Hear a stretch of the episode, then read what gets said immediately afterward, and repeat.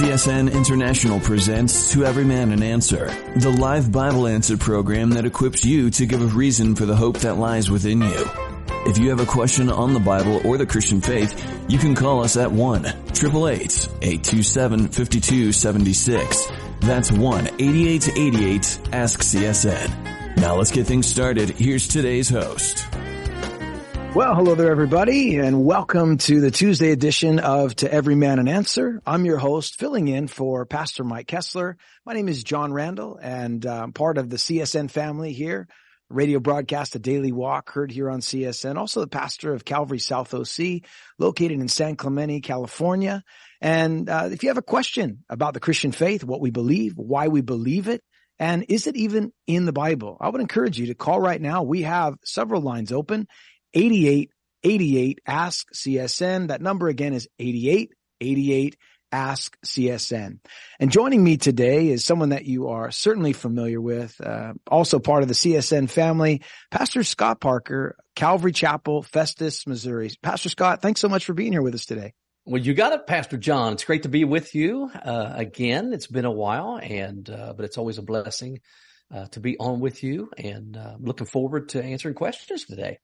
Oh, praise the Lord. You know, uh, Scott, I was thinking about all of the things that are currently going on in the world. It seems that every direction you look, there is something on the horizon, and, and many things that we mm-hmm. perhaps never thought we would see before, or things that we thought were in the future. I mean, when you look at the, the current condition, globally speaking, you look at what's going on in the Middle East. What's your take on what is currently unfolding? What is your Uh, your thoughts on all that's going on in Israel, and how do you think the church should respond to all of this? Well, I think what we need to do um, as the body of Christ, number one, is I think we need to remember what the scriptures have to say concerning the nation of Israel, mm. um, especially, you know, in Genesis chapter twelve, when it talks about those who bless Israel, God will bless, and those who curse Israel, God will curse. Mm. And then, of course, in the Psalms, you have uh, the, the um, I would say maybe the admonition or the encouragement to pray for the peace of Jerusalem, maybe more of a, a command. Um, and those who love her and, and do this will prosper. And mm. so when you look in scripture, you definitely see that, you know, it was God, the chosen nation of Israel, uh, to, to be his people, um, in the sense of the nations.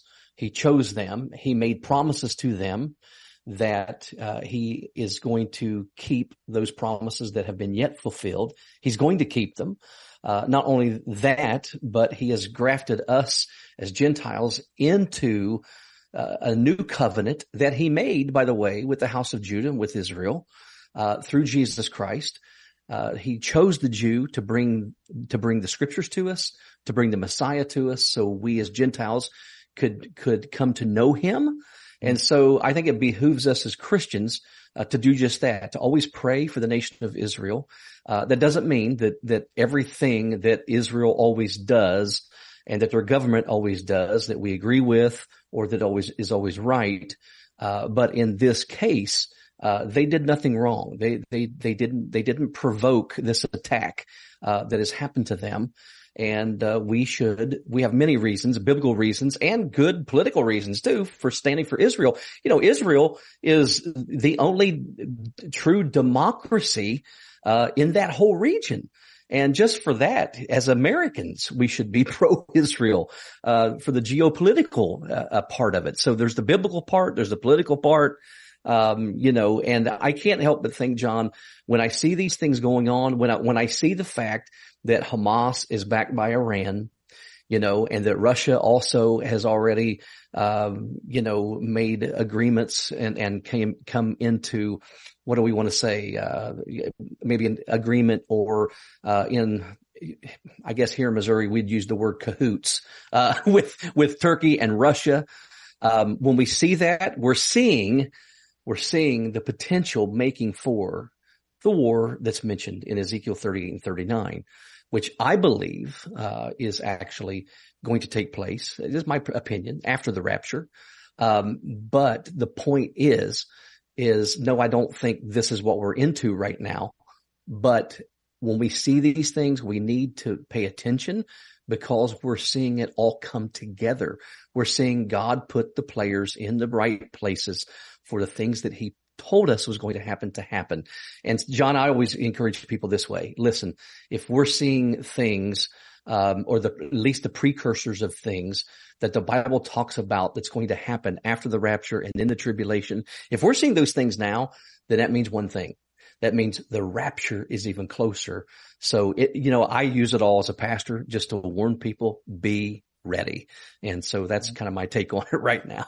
Yeah, it's excellent. And I appreciate your perspective on that. You know, Luke twenty-one, Jesus said, when you see these things begin to take place, look up, lift up your heads, for your redemption draws near. And it's important as the Church of Jesus Christ, we need to be certainly looking up. Well, we want to go to our callers here. We still have a few lines open, eighty-eight eighty-eight Ask C S N, but let's go out to Greensboro, Georgia. We've got Tyler on the line. Tyler, welcome to Every Man an Answer. How can we help you today? Good afternoon. Uh, I just called in for a prayer request. Uh, I have atrial fibrillation, and now I went to doctors last week, and they're saying that my pressure in my eyes are really bad. My peripheral vision's really bad on one side, and uh, I have no job and no insurance. Uh, they said it's just I can't commit to a job right now the way I feel. So I'm, I need some prayer.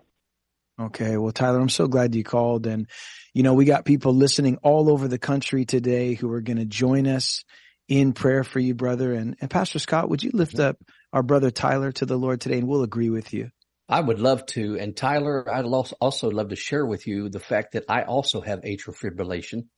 I've had it all my life. Uh, it was an inherited thing. And it is uh, something, the first episode I ever had, I was twenty-one years old. And in the last three years, um, it's increased quite a bit uh, where I've had more episodes. Uh, you know, I've had uh, a cardioversion. That's where you have your heart shocked and have it put back in rhythm. I've had that done six, seven times. Uh, I've had two ablations, uh, which were procedures uh, that the doctors claim will fix it. And so far, it hasn't fixed it. Um, but the Lord has sustained me. And, uh, Tyler, I, I understand, uh, exactly what you're saying. Um, you know, um, there's different kinds of atrial fibrillations for, and, and have different causes. Um, but the thing is when, when mine happens, I mean, I can do nothing. I mean, I, I can't do anything physical. It just cripples me. Um, but the Lord has been good, uh, to provide. Um, I also, and, and, and Tyler, I don't mean, I don't mind sharing this for, for your benefit and uh, the benefit of other listeners. Uh, I also don't have health insurance. Um, but what I do have, and you hear it advertised on C S N, I do have a, a sharing plan, a medical sharing plan through a Christian group. Uh, it's not the one that's advertised on C S N, but I do have one. Um, and they're very, very helpful, and the premiums are affordable. And, uh, with that, they have paid for everything, uh, that I've ever had to have done. So I'm going to pray, uh, that the Lord would, uh, would, you know, sustain you and help you with this to where you could, uh, you know, get some kind of income, uh, because if you can and when you can, I would, I would encourage you to look into these Christian medical health sharing plans, uh, because they are legitimate. They are good. And I'll be honest with you. Um, and maybe I'm doing a commercial here for MediShare and everybody else, but, uh, I'll be honest with you. They have, they have actually been better than any, any insurance I've ever paid for. And so, uh, anyway, I just felt led to tell you that and to, and to share that with you and maybe any other listeners that are going through the same thing. Cause I tell you what, atrial fib is scary. I mean, it is scary when all of a sudden your heart is beating at, you know, one fifty to two hundred beats a minute, and you can't breathe and you can't function, and you have to stay that way for, for days or weeks even. And, uh, it's crippling. And, uh, I don't know about you, Tyler, but sometimes when my heart does that, um, I, I have this quick, this, just this quick thought just hits my head. Is this it? Is, you know, once, once my heart goes out of rhythm, is it going to go back? Is it, you know, am, am, am I going to be okay? Um, but the one thing that keeps me grounded is knowing this, uh, in Acts chapter seventeen, it's in him we live and move and have our being, and that he's the one who gives to all breath, life, breath, and all things. And so as a believer, I know this, that the Lord is not going to let me leave this earth until he is done with me and I've finished the work he's given me to do. And Tyler, that, that goes for you too as a believer in Jesus Christ. So let's pray real quick. Father, I, I lift Tyler up to you. And Lord, as a, as another brother who, who, who can have compassion for him, I know exactly what he's going through. Father, I ask you to give him perfect peace right now. Father, I also pray, Lord, that you would cause his heart, Father, to function properly. I ask you to touch him, that, Lord, wherever the circuit in his heart is going wrong, Lord, we pray that you would correct it and cause his heart to beat normally, cause the blood to flow, and for him to have the oxygen that he needs. And, Father, I pray that when he does have an episode, Lord, that he wouldn't allow his mind to wander into the what ifs and, and, and to, and to allow fear to overtake him. But I pray, Father, that his mind would be stayed on you. And that's the promise you give us, that he, you will keep us in perfect peace whose mind is stayed on thee. And so, Father, I ask in Jesus' name that you would extend your hand and that you would touch him and that you would bring healing and health and restoration to his heart. Father, I pray you give him grace. That, Lord, that when he does have these episodes, that you would strengthen him and, and get him, Lord, through the situation. And, Father, we're praying also for provision. Father, I pray that you would provide for him, Lord, either the strength in his body to be able to go to work, or you would work out something, Father, to where he would have the provision he needs, Father, to where he could be able to get the medical attention, Father, that he needs. So I just lift Tyler to you today. And Lord, I ask you to touch him, Lord, body, soul, and his spirit. In Jesus' name we pray. Amen. Amen. Well, thank you, Pastor Scott. And Tyler, mm-hmm. I hope that encouraged you, brother. And just know that there's somebody here on the other line that knows exactly what you're going through. What a blessing yeah. to be able to call. I didn't even know that, uh, yeah. Pastor Scott, about your condition and just the fact that you're available. And, and Tyler, I hope you're in, encouraged, brother. And we'll keep praying for you. Encourage you to stay on the line. There are those that would love to send you out some encouraging Uh, resources that I think will be a blessing to you, but just know that the C S N family here who's listening today, mm-hmm. you've been prayed for, brother, all over the country. So God bless you, and, and please call again. And we uh, look forward to hearing from you. Let's go out to Austin, Texas. We've got Darren on the line. Darren, so glad to have you today on To Every Man an Answer. How can we help you? Hello. Yes, I had a question, please. Um, I live in Austin, um, which is a very liberal city. And um, a lot of the places I go, uh, there's rainbow flags, and I, the rainbow flag offends me because, you know, it, it, what it represents is, is satanic. And um, and I'm wondering, though, am I am I doing wrong by giving those business, businesses my business? Mm, I see what you're asking. Basically, are you, by going into those places of business, are you supporting uh what they're they're standing for? It's a really good question. You know, we do know, uh, Scott, that we are called to be the light of the world. We're like a city that's set upon a hill. And in order to be light, sometimes we have to be in, in dark places. But what do you think about? What is your thoughts on going into these places that support? Uh, and I don't know that you can find um a department store anymore or any kind of business that doesn't have some kind of tie or link to – some of these agendas that are out there. It's hard to know what company do I not go to, and what's your, what's your take on that? Yeah. Well, John, I think this, I, I really think those companies and businesses that are very uh, flagrant with this, that mm-hmm. they're pushing it in your face. Mm-hmm. Uh, I don't want to do business with, uh, because they are promoting it. They're proud of it. And, you know, I agree with you, John, when, when you say, that, you know, there's so many businesses now that to some degree or another, they're making money, they're benefiting. It benefits them as a company, uh, to, you know, to play this game, uh, that they support, you know, that community and that philosophy and that idea. Um, but you know, John, I, we've also seen too, uh, in the recent past, uh, you know, I'm here in Saint Louis, and of course we have Budweiser.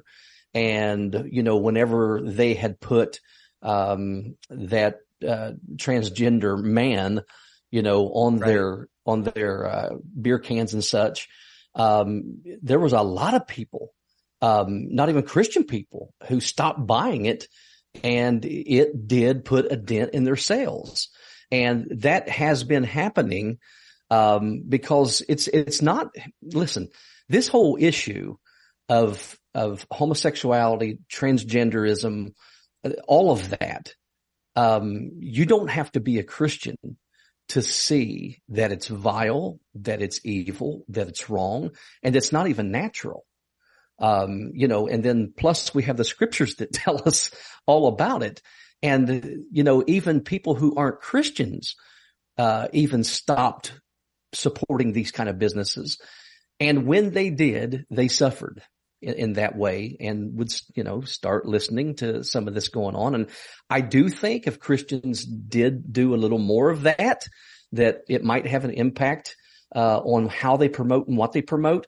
But, but John, I agree with you. In this day and time, you're going to be very hard pressed to find uh, just about any business for the things you need every day um, that doesn't, it's not involved in that, or at least catering to that some way. But I would say this, uh, a, a business that's going to fly the flag uh, in their store or outside their store, they are pushing it in your face. They, they are proud of that. And with that, I couldn't in my conscience walk past the flag, walk in the door, and purchase from them and support their business uh when they are so, uh so um you know, uh, bent on making sure this philosophy and this idea gets across to people.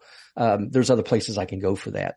So I really think, Darren, this is, this is, um, it, it's, it's a matter of truth as far as scripture's concerned, but it's also a matter of conscience. Um, you know, and, uh, you know, if you're, if you're feeling like you shouldn't be supporting them, then I wouldn't go. I, I personally couldn't do it. So that's my take on it, John. Yeah, I appreciate that. And I, I would agree with that. You know, I haven't been back to Target since they came out, uh, with no. all of their uh, paraphernalia a while back. And I, uh, I, I haven't been back in. That's just my choice. I'll tell you, there's a great yeah. app, a good friend of mine, the C E O of a company called Public Square.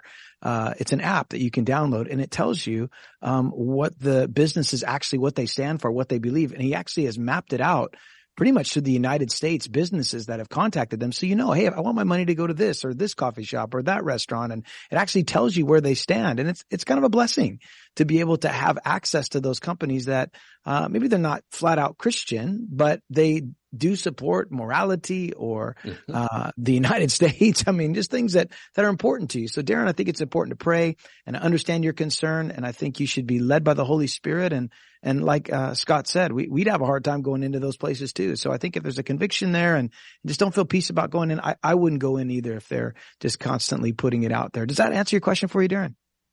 Yeah, but I can I ask real quick? It, sure you um, can. This, this, yeah, I definitely avoid businesses like that, like Target and Budweiser and such. But this, in this instance, it's it's my vet, and it's it's hard mm-hmm. to find a good vet, or it's hard to find mm-hmm. a vet that I can trust. And and this vet office has the flags like there, and and I. I And I, I don't know. It's Austin. I could pro- I could very well find a different vet that has the same thing. And, and so, am I doing wrong by by giving them my business? Or right. I don't know if it's it's a question of right or wrong. What I would say is you need to ask the Holy Spirit about it. I mean, the fact that you're calling and you have a question tells me that there's obviously some concern to you. And my I suppose my question to you would be, why would you be concerned? If there's no problem, why would you call in and ask the question? It seems to me like there is an underlying conviction there, and that could be the Holy Spirit. Now, granted, if you're going in and being a witness to your vet and you're seeking to lead him to Christ, that's one thing. There's a lot of great veterinarians around there and a lot of great baristas out there and different places that you could go. But I think, Darren, you perhaps probably know the answer to the question you're asking, and it's it can be difficult. I have pets. I love my dog, and I get it. When you find a good vet, you don't want to take him somewhere else, but God understands that, and he's God, and he can provide. So we'll be praying for you, brother, that you make the right decision. You follow the leading of the Lord. Again, for us personally, our take would be, well, maybe it's time to find another vet, but um you know, I, I know that the Lord will guide and direct you. So I encourage you to stay on the line out there in Austin, and we'd love to send you some materials. That would be an encouragement to you, Darren. Thanks for calling, brother, and uh, we trust you're going to hear from the Lord on that. Why don't we go out to Iowa? We're going to, Scott, we're going to my home state. This is where I'm from, Iowa. Can you really? believe it? Yeah, the Midwest. We're finding I out all no kinds idea. of things about each other. Yeah, we're going out to Iowa with Colby. Colby, thanks for calling. Uh, you're on To Every Man an Answer. Hi. Uh, I had a question in the book of Job. Uh, we were le- reading through it as a family, just starting it out, and a question came up. And uh, just in the first chapter there where uh, Job talked about uh, uh, making offering burnt offerings um, in, in case his children had sinned. And it uh, I kind of thought of that. I know this is the Old Testament, but, you know, in New Testament um, times like today, you know, we uh, are all responsible for our own salvation. And my, you know, I can pray for my children, but I, there's whether I baptize them or whatever I do, I can't do anything for their salvation. So I'm just curious why Job would do sacrifices for his children, because it seems like his children should be doing their own sacrifices for the remission of their sins. Right. It's a very good question that you ask. Of course, you make a valid point there, uh, Colby, that we are talking about the Old Covenant under the law. We're going back to the Old Testament. There was a sacrificial system that was put into place. This was the way whereby sins could be atoned for. Um, sometimes the responsibility of the parent, the father, is the leader of that household, would be to offer things up on behalf of the family. It, the one thing I do love about this particular passage, and I'm going to throw this over to Pastor Scott, but is the fact that Job was consistent in praying for his kids that just in case they had wandered away or cursed God or whatever, he was interceding on their behalf and he was offering sacrifices. And you're right. He, he wasn't, uh, he couldn't earn their salvation through these sacrifices. But a lot of times he was, it appears that there was a covering that was made, perhaps as the representative of that family. Scott, what's your take on that? Mm-hmm. You know, this is such a great question. And what I believe comes into play here is the responsibility of a godly father in leading his family in a spiritual way. I think that's what's going on. Um, it's really interesting because, you know, in the scriptures, uh, the father, the husband is the head of the wife. The father is the head of the household and is to be the spiritual leader. Uh, we know that from a lot of scriptures. And so what you're seeing here, if, if you look there in verse five, it talks about how Job would send and sanctify them, and that he would rise early in the morning and offer burnt offerings. Well, burnt offerings, what they were. Now, we know later in the law that burnt offerings were voluntary offerings that were given as, as a dedication to God, where you're dedicating yourself to God. What I believe is going on here is when, when you look in First Corinthians chapter seven, uh, Paul mentions that even the, the children of a family or a uh, a marriage where one person's a believer and one's not a believer, that because of the believer, that because one of the spouses and one of the parents are a believer, God looks at the children as sanctified. He, he looks at them as holy, um, as as children. Now we know that what we're talking about here are, are grown, uh, the grown children of of Job. But what I believe, I believe the principle is all the same. I believe what Job is doing here is he is acting on behalf of his children as the high priest of his family and the high priest of his home. And, you know, regardless, he, you know, he can't command his children to obey God. But I believe what he's doing is through prayer, he's coming to God, because it's very true, right? No one else can, you know, besides Jesus, no one else can make a sacrifice for our sins.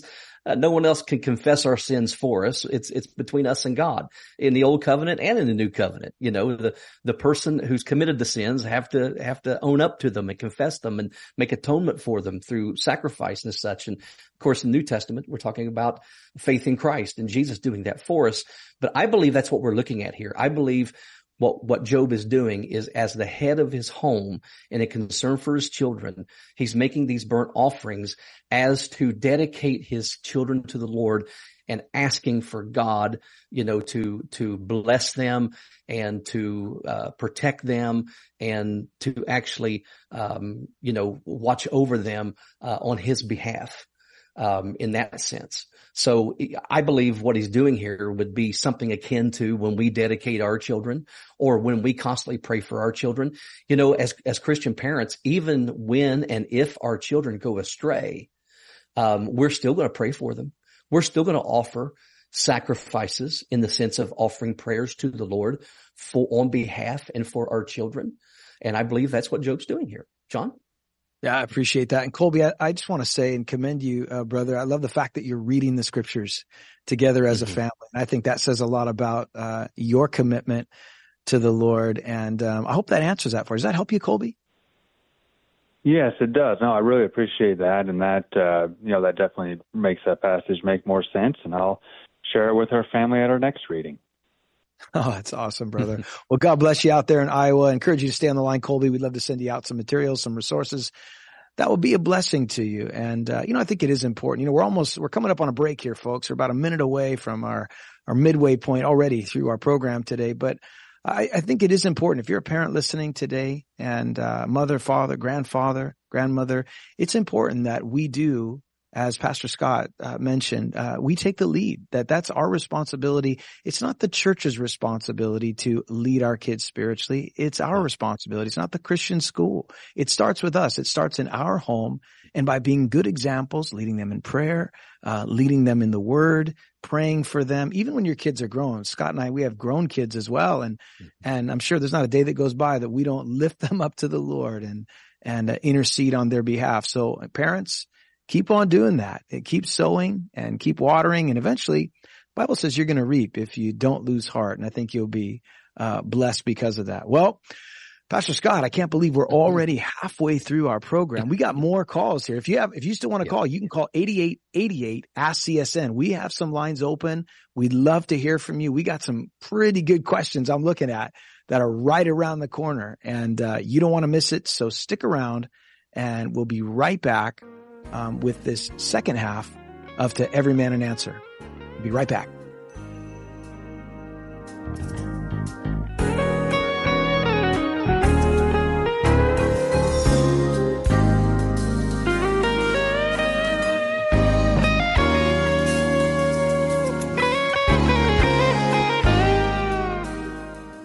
Hey, this is Brant along with Sherry here. And so you hear me doing these spots for MediShare? And Sherry actually helps me with them. I get people actually in person saying, okay, Brant, for real, do you recommend this? Like, yeah, uh, for real, I actually do. I'm not just saying stuff. So family, friends ask me about it. I'm like, yes, you should look into this. It's really a great option for a lot of people. That's what I tell people. My experience has been, MediShare has been fantastic for me. Yeah. It, it's so different from health insurance in a lot of great ways, honestly. Yeah. And see, a lot of people who've switched tell me that. It's the same reaction. They're very, very happy with it. And it gives them peace of mind and saves them a lot of money. I would tell people, look into it. Yep. Uh, so really, for reals, uh, if you want to talk to them, they're great to talk to. I think you'll be impressed and happy you looked into it. So Um, you do the phone number. I'm actually tired of doing all the phone numbers. You okay. Call now. eight five five, nine one, BIBLE. That's eight five five, nine one, BIBLE. eight five five, nine one, BIBLE. Nice job. Thanks. Are you ready to study to show yourself approved? A workman not ashamed, rightly dividing the word of truth? In this sad, lonely, and lost generation, people need help. They need Jesus. And who can present the gospel better than you? Calvary Chapel University wants to be a helper of your joy, so you can go out and make disciples who make disciples. Go to calvary chapel university dot e d u and apply today, and you'll earn outstanding scholarships. Most of our C C U graduates graduate early or on time, debt-free, and sound doctrinally. Go to calvary chapel university dot e d u and apply today. Skip Heitzig is one of our faculty members, and David Guzik is not only a board member, but he just earned his Master of Divinity at C C U. Go to calvary chapel university dot e d u and apply today, and watch God move powerfully in your life.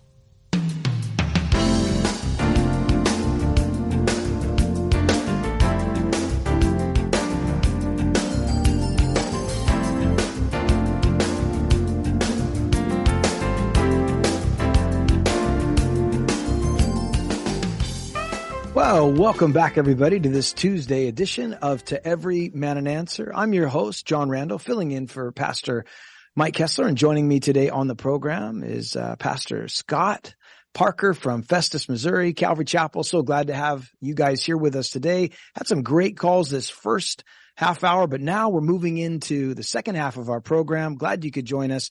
We're going to go out to Cottonwood, Arizona, and speak with Nancy. Nancy, welcome to the program. So glad to have you on. Hi. Uh, how can we help you today? Yes, it is um, on First Corinthians fifteen, chapter fifteen, fifty-one and fifty-two. Mm-hmm. Do you want me to read it to you and then I'll sure, explain it why to not? You? Yeah, go okay. ahead. Be- Behold, I tell you a mystery. We will not all sleep, but we will all be changed. fifty-two. In a moment, in the twinkling of an eye, in the la- at the last trumpet, for the trumpet will sound, and the dead will be raised imperishable, and we will be changed. What ha- a few weeks ago, I was reading this, and what I see is in fifty-two, in a moment, in the twinkling of an eye, at the last trumpet.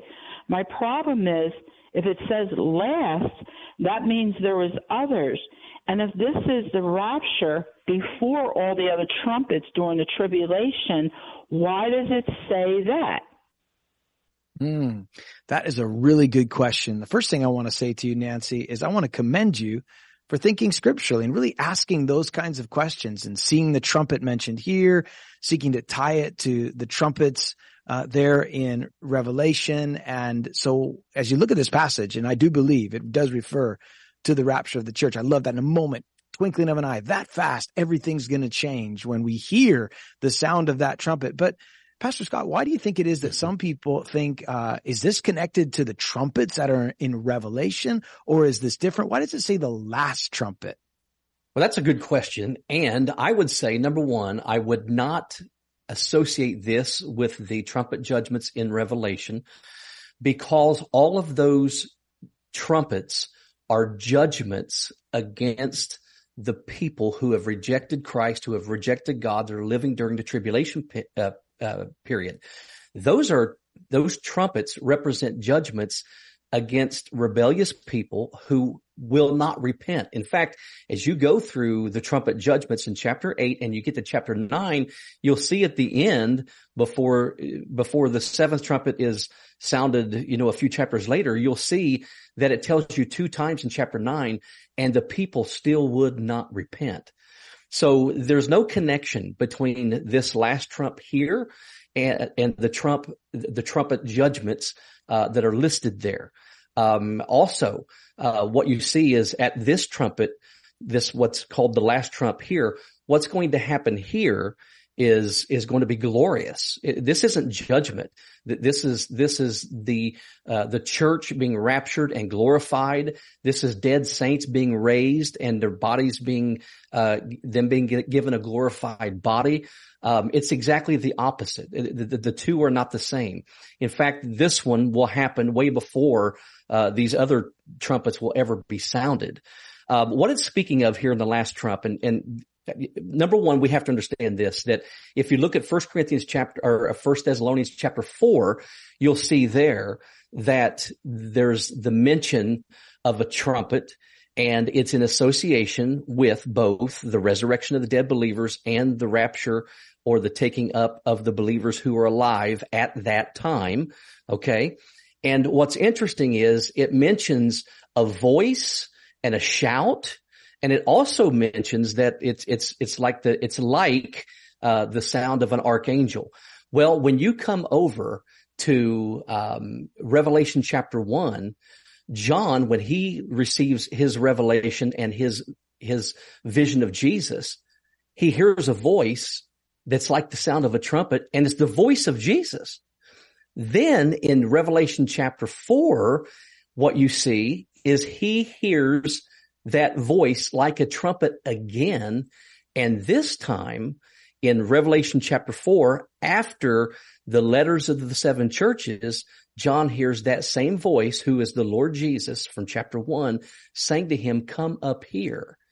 And then what happens is in chapters four and five, you see John and all of the redeemed people of God around God's throne in heaven in chapters four and five, before the tribulation begins in chapter six. And then it's not till chapter eight and nine that you have the trumpet judgments. So what's this last trumpet? You have to remember Paul was a Jewish rabbi, and what Paul was referring to and what he's connecting the rapture to, both in First Corinthians chapter, or in First Thessalonians chapter four and in First Corinthians fifteen, he's connecting the rapture with language from the Feast of Trumpets in the Old Testament, because in the Old Testament, the Jewish New Year began with the blowing of trumpets, and rabbis tell us that what they blew was exactly a hundred trumpets.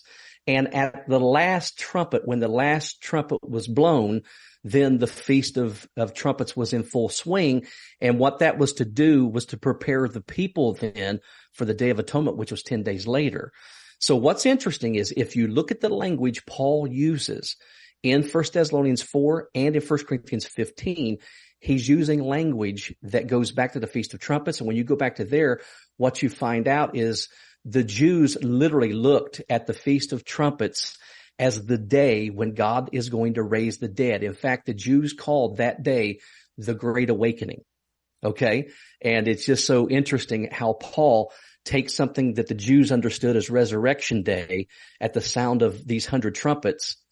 And he then says, but on that last trumpet, when Jesus comes, he's going, his voice is going to be like the sound of a trumpet, and he's going to resurrect us and raise us, uh, or rapture us up to be with him. So that's what I believe the connections being made there, John. Mm, excellent response, uh, Pastor Scott. I appreciate that. Nancy, does that give you some insight, some clarification on that particular passage? Yes. I just, can you give me those Old Testament references? Yes, ma'am. Scott, could you, uh, give us those references uh, to the uh, the trumpets. Yeah, so the Feast of Trumpets, that, that is mentioned in Leviticus chapter twenty-three. Now, Nancy, here's here's what I would encourage you to do. Um, back during the Feast of Trumpets this year, back in September, I actually did a teaching on this for my church, and it's called The Feast of Trumpets and the Rapture of the Church. And so um, if you would go to YouTube, and if you go to our YouTube channel for our church, it's Calvary Chapel Festus. If you go there, uh, you can find the teaching that I did on that, and that will go way more in depth and, uh, and give you all of that. I, not only am I giving tons of scripture in that teaching, uh, but then I'm also giving extra biblical information of how the Jews looked at and understood that day. Okay? And I, I believe that'll be a big help to you. John? Oh, that's fantastic. Nancy, I hope that helps you, encourage you, go check that out. And I think that'll just even provide more insight concerning that question. Encourage you to stay on the line. Love to send you out some materials that I think will be an encouragement to you, a blessing to you. And be sure to check out that uh, message by Pastor Scott there on the Calvary Chapel Festus YouTube page. God bless you. Well, let's go now to the beautiful area, and it is a beautiful area, Destin, Florida. Dina, you're on the line. How are you today? Hi, I'm good. Um, I just think it's funny that that question came right before mine because I had a question about That's the rapture right. also. That's um, great. So um, I've always believed the rapture to be, you know, like a mass event just from the teachings I've heard and things. Um, but lately I've had friends and family who've been talking about um, the rapture. They say, well, the rapture for them is they die and they go to heaven and Jesus came for them and that they were raptured. And that confuses me. It doesn't make any sense to me. And so I was just wondering if there was any scripture that I could share with them that talks about it being more of a mass event versus like an individual event. Absolutely. And I think it's really important in light of the days in which we're living um, to understand what the Bible has to say about the rapture. And let me just comment and say that the rapture of the church versus the second coming of Jesus Christ are two separate, distinct events from one another.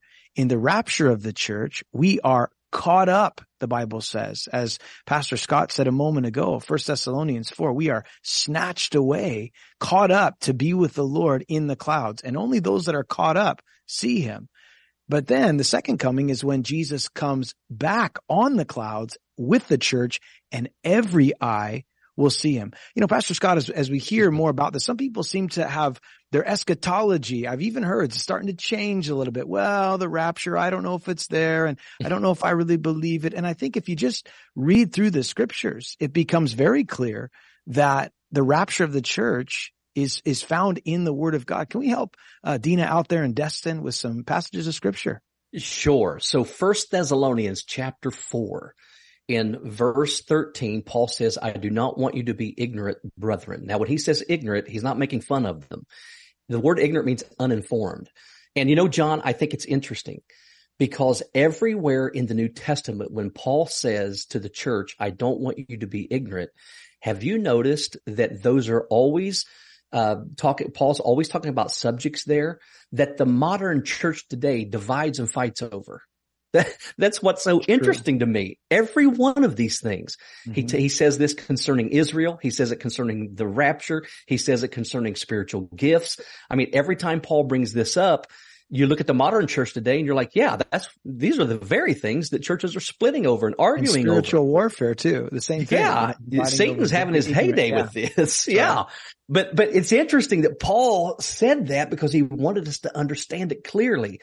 And so Paul simply says this con- concerning the rapture. He says, I don't want you to be uninformed concerning those who have fallen asleep, which means died, uh, believers who have already died. And then he goes on to say, if we believe that Jesus died and rose again, which we do, even so God will bring with him those who sleep in Jesus. In other words, when Jesus raptures the church, the dead believers aren't going to miss it. And then it says, for this we say to you by the word of the Lord. I mean, Paul is even saying this is not this is not coming from me. This isn't my revelation. This is coming directly from the Lord. He says that we, we, and that's plural, okay? So you have to understand he's not talking about a personal event here that's just going to affect him or certain Christians as individuals. He's using the plural we. For we who are alive and remain until the coming of the Lord, speaking of the rapture here, he says, we will by no means precede those who are asleep. In other words, the Lord's not going to take us without them. And then it says in verse sixteen, for the Lord himself will descend with, from heaven with a shout, with the voice of an archangel, and with the trumpet of God, and the dead in Christ will rise first. And that's the resurrection of the dead believers. And then verse seventeen's key, then we, plural, who are alive and remain, shall be caught up. Those words caught up in Greek is the word harpazo. And if you were reading a Latin Bible, it's the word rapio, where we get our English word rapture. So when people say the word rapture is not in the Bible, in one way, they're right. No, the English word rapture is not in the Bible, but the, the English word Bible is not in the Bible. But we believe in the Bible. Uh, the word Trinity is not in the Bible, but the Bible teaches that God is a Trinity. I mean, there's lots of words that are not in the Bible that are truths of the Bible. The rapture is one of those, but the word rapture comes from the Latin word that is in the Latin Bible here, which is rapio. So the rapture is found in the Bible. There it is. And then it says that we're going to be caught up together with the uh, with them. That's the dead believers in the clouds to meet the Lord in the air. We're always going to be with him. So that's very clear there. There will be a rapture. It will not be private in the sense of it's an individual thing. It will be secret in that the unbelievers won't see it happen and won't know it happened until after it happened. But everyone who is born again and who has a right relationship with God through faith in Jesus, when this event happens, they will all go together. As it says there in verse seventeen, we will be caught up together to meet the Lord in the air. And then you also have what we mentioned a moment ago, First Corinthians chapter fifteen. And there again, listen to the language in verse fifty-one. Behold, I tell you a mystery, Paul says, we, and there it's plural again, we shall not all sleep, but we shall all be changed in a moment, in twinkling of an eye, at the last trumpet, for the trumpet will sound, and the dead will be raised incorruptible, and we, who's that, the we here, and the we who are alive, shall be changed. The dead and the alive uh, believers will be changed. So in both of those passages that talk about the rapture, you see the plural, we, and all of us all together will experience this. John. Amen. It's a great answer. And, and I hope that uh, answers it for you, Dina. Does that help you out? That is very helpful. Um, do I have time to ask one other quick question? Uh, sure. Go right ahead.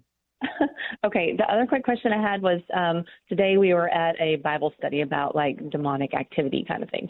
And mm-hmm. um, one of the questions came up was, um, so Satan and a third of the angels fell um, because they made a choice to fall. One of the questions that came up was, do they have a choice to change their mind and ask forgiveness?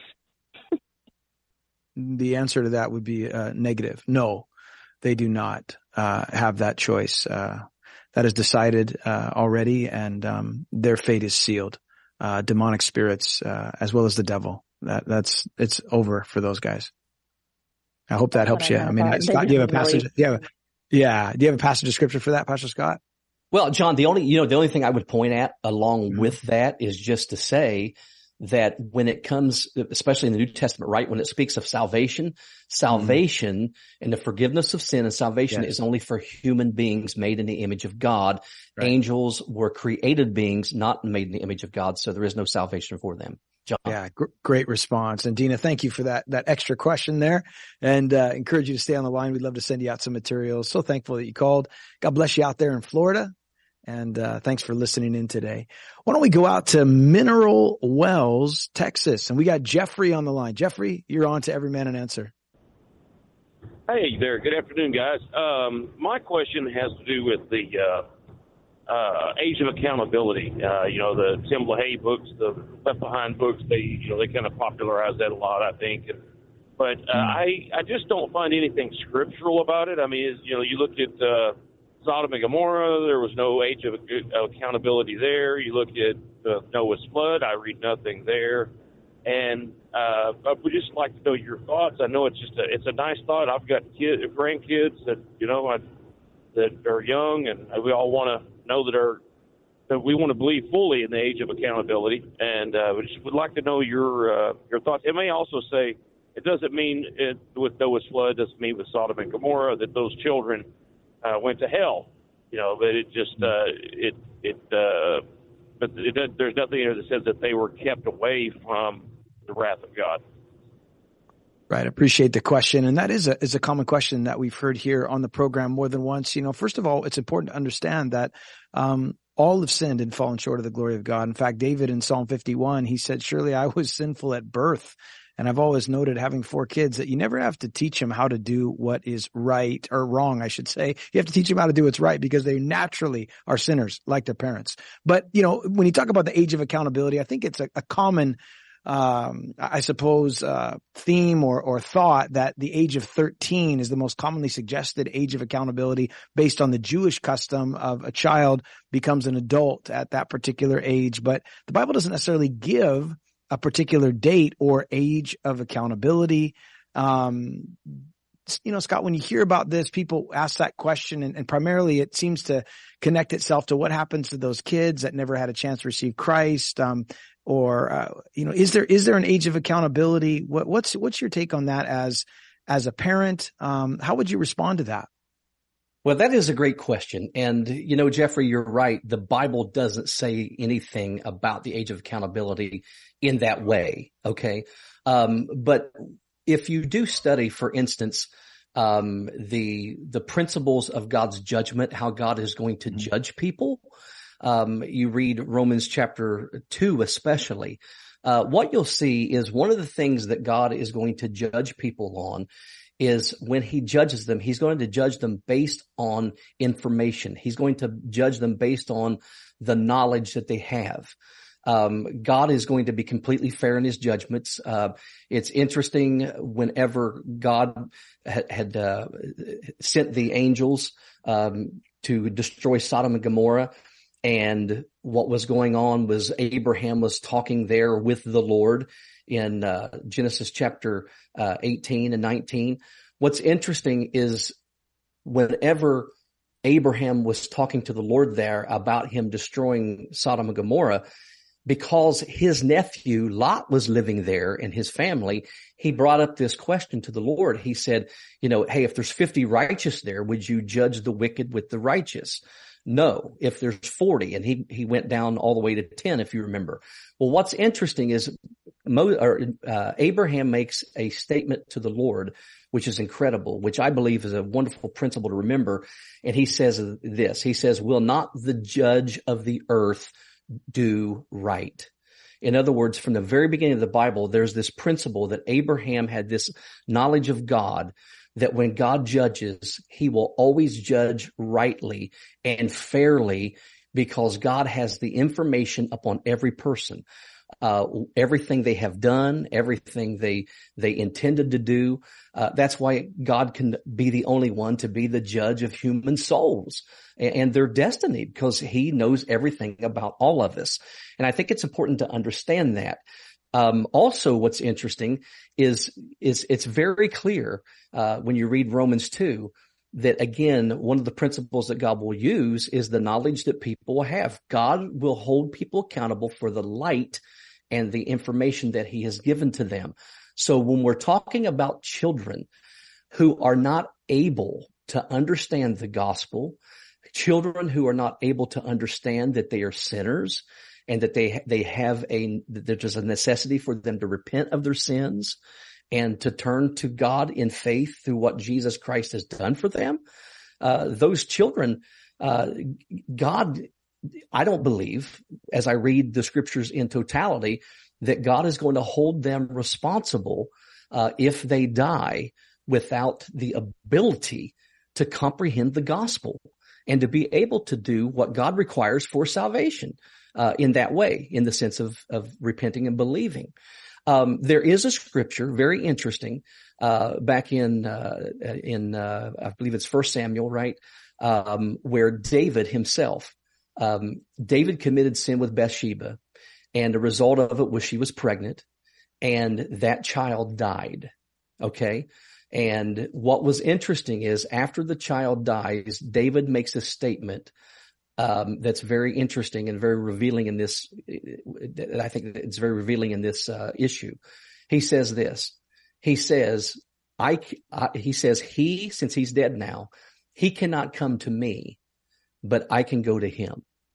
And so it's interesting that David, even under the old covenant, had this understanding that when his child, and of course, this was a this was a baby, the child died. That even though that child was conceived in sin, and even though it died because of David's own sin and Bathsheba, his mother's sin, that David still had the understanding that that son of his was with the Lord, that God would not hold that baby responsible for his father's sins or his mother's sins, and that the baby was with the Lord. And so I think as you look at all the scriptures, that's kind of the overarching principle in all of this. Is will God hold children, um, no matter who they are, um, whether they're they're children in in homes of unbelievers or homes of believers? Will he hold children who don't have the capacity to understand the scriptures in the in the in the sense of understanding the requirements for salvation? Will he hold them responsible for that? I do not believe he will, uh, based on everything you see in scripture. So, John, I'll I'll give it back to you. Yeah, I, th- I was thinking another passage that came to mind, uh, Jeffrey, uh, was that passage in Jonah chapter four, verse one, as God was about ready to judge Nineveh for her sins. Um, he said to the prophet Jonah, he said, should I not pity, pity Nineveh, that great city in which there are more than one hundred twenty thousand persons who don't know their right hand from their left? God had pity, it seems to indicate, on the children. They don't know their right hand from their left. They don't know what, what's, what's what. And, and so you see that mercy of the Lord. And so I would say, um, that, that there is that, that uh, merciful, uh, nature of the Lord revealed in scripture. But I do believe also that there does come a point when children have the capacity to make a decision. They can understand. And Jesus said, unless you become like a little child, you'll never even see the kingdom. So it starts with a childlike faith. And I think, I'll tell you what, in ministering over the last thirty years, people who are most open to the gospel typically are children. They just, they have a heart for God. They believe God. They love God. And so I uh, appreciate the call, Jeffrey. Is that answer for you? That's a great question, uh, answer. Thank you very much. You got it, brother. God bless you out there in Mineral Wells, Texas. So glad that uh, you were able to call. Listen, we have a lot of calls still on the line today. Mm-hmm. And guys, listen, if you call back tomorrow, Burton, Alfred, Steve, we are going to answer your questions tomorrow. We'll put you on first thing. We've come down to about thirty seconds before we end. But Pastor Scott, thank you. And I just wanted to say great answers today to these questions. So coherent. I appreciate the fact that you're able to present for us just solid biblical responses, and just really appreciate you, man. Thanks so much for today. Well, John, it's a pleasure to be on with you, as it always is. And uh, you are a wonderful host. You do a wonderful job. And uh, so you make my part easy. Well, I appreciate that. Well, folks, uh, again, you've been listening to the Tuesday edition of To Every Man an Answer. I encourage you to go back and listen to this later on. Perhaps you want to go to Rumble and share it, or maybe Facebook Live. Share it with your friends. But if not, I encourage you to call back tomorrow and uh, here at eight eight eight, eight, there's four eights, Ask C S N, and we'll take your questions. So God bless you. Until next time, we'll see you soon. God bless.